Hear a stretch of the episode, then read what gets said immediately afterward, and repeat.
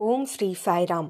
அனைவருக்கும் வணக்கம். பிரசாந்தி சந்தேஷின் கேள்வி பதில் நேரத்திற்கு உங்கள் அனைவரையும் வரவேற்பதில் மிகுந்த மகிழ்ச்சி. உங்களுடைய நிலைத்த ஆதரவுக்கும் நன்றி. ஒவ்வொரு வாரமும் பக்தர்கள் பலர் தங்கள் மனதில் எழுந்த கேள்விகளை கேட்கின்றனர். அதற்கான பதிலாக சாய் இலக்கியத்தை ஆதாரமாக கொண்டு பதில்கள் கொடுக்கப்பட்டு வருகிறது. அந்த வகையில் இந்த வாரம் நாம் பார்க்க இருக்கும் கேள்வி நூற்றி நாற்பத்தி ஐந்தாவது கேள்வி. What is talent and who is a genius திறமை என்பது என்ன? யார் ஒருவரை நாம் மேதை என்று அழைக்கிறோம்? இதற்கிடையே உள்ள வேறுபாடு என்ன? இதுவே இந்த பக்தருடைய கேள்வியாகும். முதலில் திறமை என்றால் என்ன என்பதனை தெரிந்து கொள்ள வேண்டும். திறமை என்பது நாம் வளர்த்து கொள்வது என்னிடம் இந்த திறமை இருக்கிறது என்பதனை நாம் அறிந்திருக்கிறோம். ஆகவே இந்த திறமையை நம்மால் வளர்த்து கொள்ள இயலும் கட்டுப்படுத்த இயலும். அதேபோல் ஜீனியஸ் அதாவது மேதை என்று நாம் யாரை அழைப்போம் என்றால் பிறவியிலிருந்தே அவர்களுக்கு அந்த குணம் இருக்கும். அனைவரிடமும் பொதுவாக இருக்கும். ஆனால் அதனை சரியான முறையில் பயன்படுத்துபவர்களே மேதை என்று அழைக்கப்படுகிறார்கள். தற்போது நம்முடைய சக்தியானது தெய்வீக சக்தியானது நம்முள் இருக்கிறது. ஆனால் அதனை நாம் அறியவில்லை எனில் நாம் அறிவார்ந்தவராக இருக்க மாட்டோம். உலக அளவில் திறமைகளை வளர்த்து கொண்டு அதில் நாம் திறமையாக செயல்பட முடியும். திறன்களை வளர்த்து கொண்டு திறமையாக செயல்பட முடியும். ஆனால் உண்மையில் நமக்குள் இருக்கும் தெய்வீகத்தை அறியும் பொழுதே நாம் உண்மையான அறிவார்ந்தவராக மேன்மையானவராக மேதையாக மாறுகிறோம் என்றுதான் சொல்ல வேண்டும். நன்றி. நூற்றி நாற்பத்தாறாவது கேள்வி what is bliss and how to be blissful இந்த பக்தருடைய கேள்வி என்னவெனில் ஆனந்தம் என்பது என்ன? எவ்வாறு ஆனந்தமாக இருப்பது? இதுவே இவருடைய கேள்வியாகும். ஆனந்தம் என்பது இருமைத்தன்மை அற்றது ஒருமை உணர்வை கொண்டது. நாம் பிறக்கும் பொழுதே ஆனந்தத்தோடு ஆனந்தத்தின் ரூபமாகவே இருக்கிறோம். இந்த ஆனந்தம் என்பது நம்முடைய பிறப்புரிமையாகும். ஆனந்தத்தை எங்கோ சென்று அடைய வேண்டிய அவசியமில்லை. அதனை எங்கோ சென்று தேட வேண்டிய அவசியம் இல்லை. அது என்றென்றுமே நம்முள்தான் இருக்கிறது.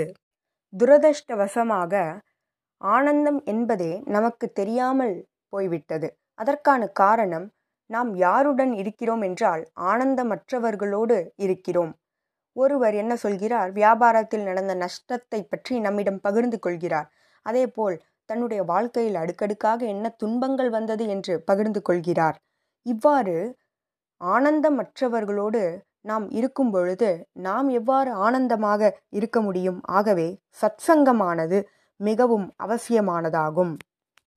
ஆகவே என்ன பிரச்சனை எனில் நாமே அந்த ஆனந்தத்தின் ரூபம் என்பதனை ஆனந்தமற்றவர்களோடு இருக்கும் பொழுது மறந்துவிடுகிறோம். ஆகவே உற்சாகத்தோடு இருக்கும் நபர்களோடு நாம் பழக வேண்டும். இந்த ஆனந்தம் என்பது நம்முடைய பிறப்புரிமை ஆகும். இதனை எங்கோ சென்று தேடத் தேவையில்லை. அது நம்முள் இருக்கிறது. அது ஆனால் மலராமல் இருக்கிறது. அது மலர்ந்து விட்டால் நாமும் ஆனந்தமாக இருப்போம். நாம் ஆனந்தமாக இருக்கும் பொழுது அந்த ஆனந்தத்தை அனைவருக்கும் நாம் பரப்புவோம். இந்த ஆனந்தமானது அனைவருக்கும் பரவக்கூடியது. ஆகவே ஆனந்தத்தை எங்கோ சென்று தேட தேவையில்லை. ஆனந்தத்தின் கதவுகளை தட்ட வேண்டும் என்ற அவசியமில்லை எதையும் எதிர்பார்க்க வேண்டிய அவசியம் இல்லை. நீங்கள் எதிர்பார்த்தால் எங்கோ இருக்கிறது என்று அர்த்தம். அது எங்கோ இல்லை நம்முள் இருக்கிறது. பிறகு என்னதான் அவசியம் என்றால் விழிப்புணர்வே அவசியம். இந்த ஆனந்தம் நமக்குள்தான் இருக்கிறது என்கின்ற விழிப்புணர்வு உங்களிடையே இருந்தால் அதுவே போதுமானதாகும். இந்த ஆனந்தம் எங்கோ இல்லை. இந்த ஆனந்தமே தெய்வீகமாகும். இந்த தெய்வீகம் என்றென்றும் நம்முள்தான் நிலைத்திருக்கிறது. அதனை அறிந்து கொள்ளும் பொழுது அந்த விழிப்புணர்வு நம்மிடையே ஏற்படும் பொழுது நம்முடைய ஆனந்தத்திற்கு அளவே இருக்காது. ஆகவே நம்முடைய வசதி வாய்ப்புகள் கௌரவம் அங்கீகாரம். இவை அனைத்தும் தற்காலிகமான மகிழ்ச்சியை கொடுக்கவல்லது. ஆனால் நிரந்தரமான ஆனந்தத்தை எப்பொழுது அடைய முடியும் என்றால் அந்த ஆனந்தமானது எங்கோ இல்லை நம்முள்தான் இருக்கிறது. அந்த தெய்வீகம் எங்கோ இல்லை நம்முள்தான் இருக்கிறது என்ற விழிப்புணர்வை அடையும் பொழுது நம்மிடையே ஏற்படுகிறது. ஆகவே இந்த ஆனந்தமானது நம்முடைய பிறப்புரிமையாகும். அது இருமையற்ற ஒன்றாகும் ஒருமை உணர்வை கொண்டது. ஆகவே விழிப்புணர்வோடு இருப்போம் ஆனந்தத்தை உணர்வோம். நன்றி. அடுத்த கேள்வி. What is space in the spiritual sense இந்த பக்தருடைய கேள்வி என்னவெனில் ஸ்பேஸ் அதாவது வெறுமை என்பது என்ன? ஆன்மீக பார்வையில் வெறுமை என்றால் என்ன? அறிவியல் பார்வையில் வான்வெளி என்று நாம் அழைக்கலாம்.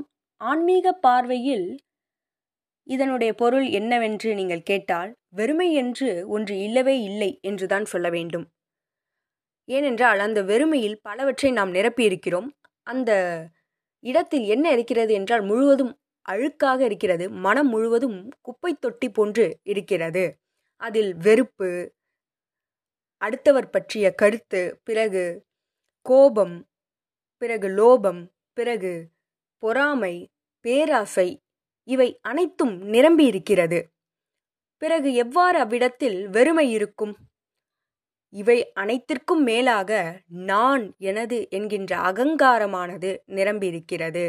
ஆகவே இத்தகைய விஷயங்களால் அது நிரம்பி வழிகிறது. அங்கு எவ்வாறு வெறுமை இருக்கும்? முதலில் மனிதனின் பலவீனமாக இருக்கும் ஆறு குணங்களை கோபம் மோகம் லோபம் மதம் மாச்சரியம் இவை அனைத்தையும் நீக்க வேண்டும். பிறகு எதை நீக்க வேண்டும் என்றால் அகங்காரம். அதனை நீக்கும் பொழுதே நம்முடைய மனமானது வெறுமை அடைகிறது. இந்த அகங்காரமானது நம்முடைய இயற்கையான குணம் அல்ல. அதனை நாமே ஏற்படுத்தி கொண்டோம். வெளி உலகத்தின் தாக்கத்தால் நாமே அதனை ஏற்படுத்தி கொண்டோம். ஆகவே இதனை களைய வேண்டும் எவ்வாறு? சுய விசாரணையின் மூலம்.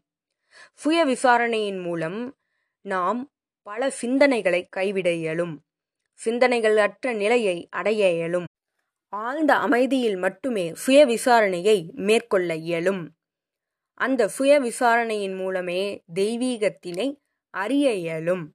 ஆகவே பல குணங்களை நம்மில் இருந்து வெளியேற்ற வேண்டும் என்றால் ஆழ்ந்த அமைதிக்கு செல்ல வேண்டும். அப்பொழுதே அங்கு சுய விசாரணையானது நடைபெறும். முதலில் ஆறு குணங்களை நீக்க வேண்டும். பிறகு அகங்காரத்தை நீக்க வேண்டும். உண்மையாக சொல்லப்போனால் நாம் பிடித்திருக்கும் கயிறானது பாம்பு என்று தெரிந்துவிட்டால் அதனை தூர வீசி எறிவோம். அதுபோல நாம் பிடித்திருக்கும் இந்த குணங்களானது நமக்கு தீங்கினை விளைவிக்கக்கூடியது. இது நம்முடைய பலவீனமானது என்பதனை உணரும் பொழுது இதனை நாம் கைவிட வேண்டும். இல்லையெனில் ஆபத்து நமக்கு மட்டுமே. ஆகவே இவை அனைத்தையும் நீக்கினால் மட்டுமே மனமானது வெறுமையாக இருக்கும். சரி நீங்கள் கேட்கலாம். இவ்வாறு வெறுமையாக இருப்பதனால் என்ன பலன் என்று நீங்கள் கேட்கலாம். ஒரு குவளையில் தண்ணீர் பிடிக்கிறீர்கள். அந்த குவளையில் மீண்டும் பாலினை பிடிக்க வேண்டும் என்றால் அந்த தண்ணீரை நீக்கினால் மட்டுமே நம்மால் பாலினை அதில் பிடிக்க இயலும். அதுபோல மனதில் உள்ள குப்பைகளை நீக்கினால் மட்டுமே அங்கு ஆன்மீக வெறுமை கிடைக்கும். மனமானது பலவற்றால் நிரம்பியிருக்கிறது. அதனை ஞானத்தை நோக்கி பயணிக்க வைக்க வேண்டுமென்றால் அதனை வெறுமையாக்க வேண்டியது மிகவும் அவசியமானதாகும். அப்பொழுதே நம்மால் தெய்வீகத்தினை ஆனந்தத்தினை உணர முடியும் அறிய முடியும். ஆகவே வெறுமையானது மிக மிக அவசியமானதாகும். நன்றி. அடுத்த கேள்வி என்னவெனில் if truth to be achieved சத்தியத்தை நாம் அடைய வேண்டுமா? என்று கேட்டிருக்கிறார். இல்லை. ஏனென்றால் நீங்களே அந்த சத்தியம் இறைவனே சத்தியம் சத்தியமே இறைவன். அந்த சத்தியத்தில் வாழ்ந்திடுங்கள். நீங்களே அந்த சத்தியம் சத். நீங்களே அந்த தெய்வீகம். இதனை உணர வேண்டும். அடுத்த கேள்வி என்ன கேட்டிருக்கிறார் என்றால் what if I don't realise that I am the truth சத்தியம் நான் என்பதனை அறியவில்லை என்றால் என்ன நிகழும்? என்றே கேட்டிருக்கிறார். நீங்கள் சத்தியம் என்பதனை உங்களால் அறிய முடியவில்லை என்றால் அதற்கான காரணங்கள் உங்களுடைய பற்றுதல்களும் உங்களுடைய ஆசைகளும் இந்த சத்தியத்தை மறைத்துவிட்டன என்றுதான் சொல்ல வேண்டும். அதனாலேயே அசத்தோமா சத்கமய? அசத்தியத்தில் இருக்கும் என்னை சத்தியத்திற்கு வழிநடத்து என்று நாம் பிரார்த்தனை செய்கிறோம். முதலில் ஒரு விழிப்புணர்வு நம்மிடையே இருக்க வேண்டும். நாமே அந்த சத்தியத்தின் ரூபம் என்று பகவான் பலமுறை சொல்லியிருக்கிறார். அதனை நாம் நினைவில் கொள்ள வேண்டும். ஒரு விஷயத்தை நினைவில் கொள்வோம். சத்தியத்தை நாம் அடைய தேவையில்லை. சத்தியம் நாம் தான் என்பதனை உணர வேண்டும். அப்பொழுதே அதனை அறிய முடியும். தவறான கருத்தினை கொண்டிருந்தால் எவ்வாறு சத்தியம் நாம் என்பதனை அறிய முடியும்? சத்தியத்தை எங்கோ தேட தேவையில்லை. அது நம்முள் இருக்கிறது. அதனை நாம் உணர்ந்து கொள்ள வேண்டும். சத்தியம் என்பது வெறும் வார்த்தைகளில் உரைப்பது அல்ல. சத்தியம் என்பது இறைவன். அது எங்கும் நிறைந்திருப்பது.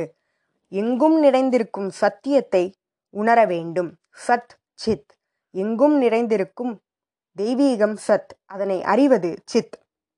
இது இரண்டும் நிகழும் பொழுது ஆனந்தம் நம்மிடையே இருக்கும். ஆகவே சத்தியத்தை அடைய முடியாது உணரவே முடியும். நன்றி. இதுபோல பல கேள்விகளோடு உங்களை அடுத்த வாரம் சந்திக்கிறேன். ஜெய் சாய்ராம்.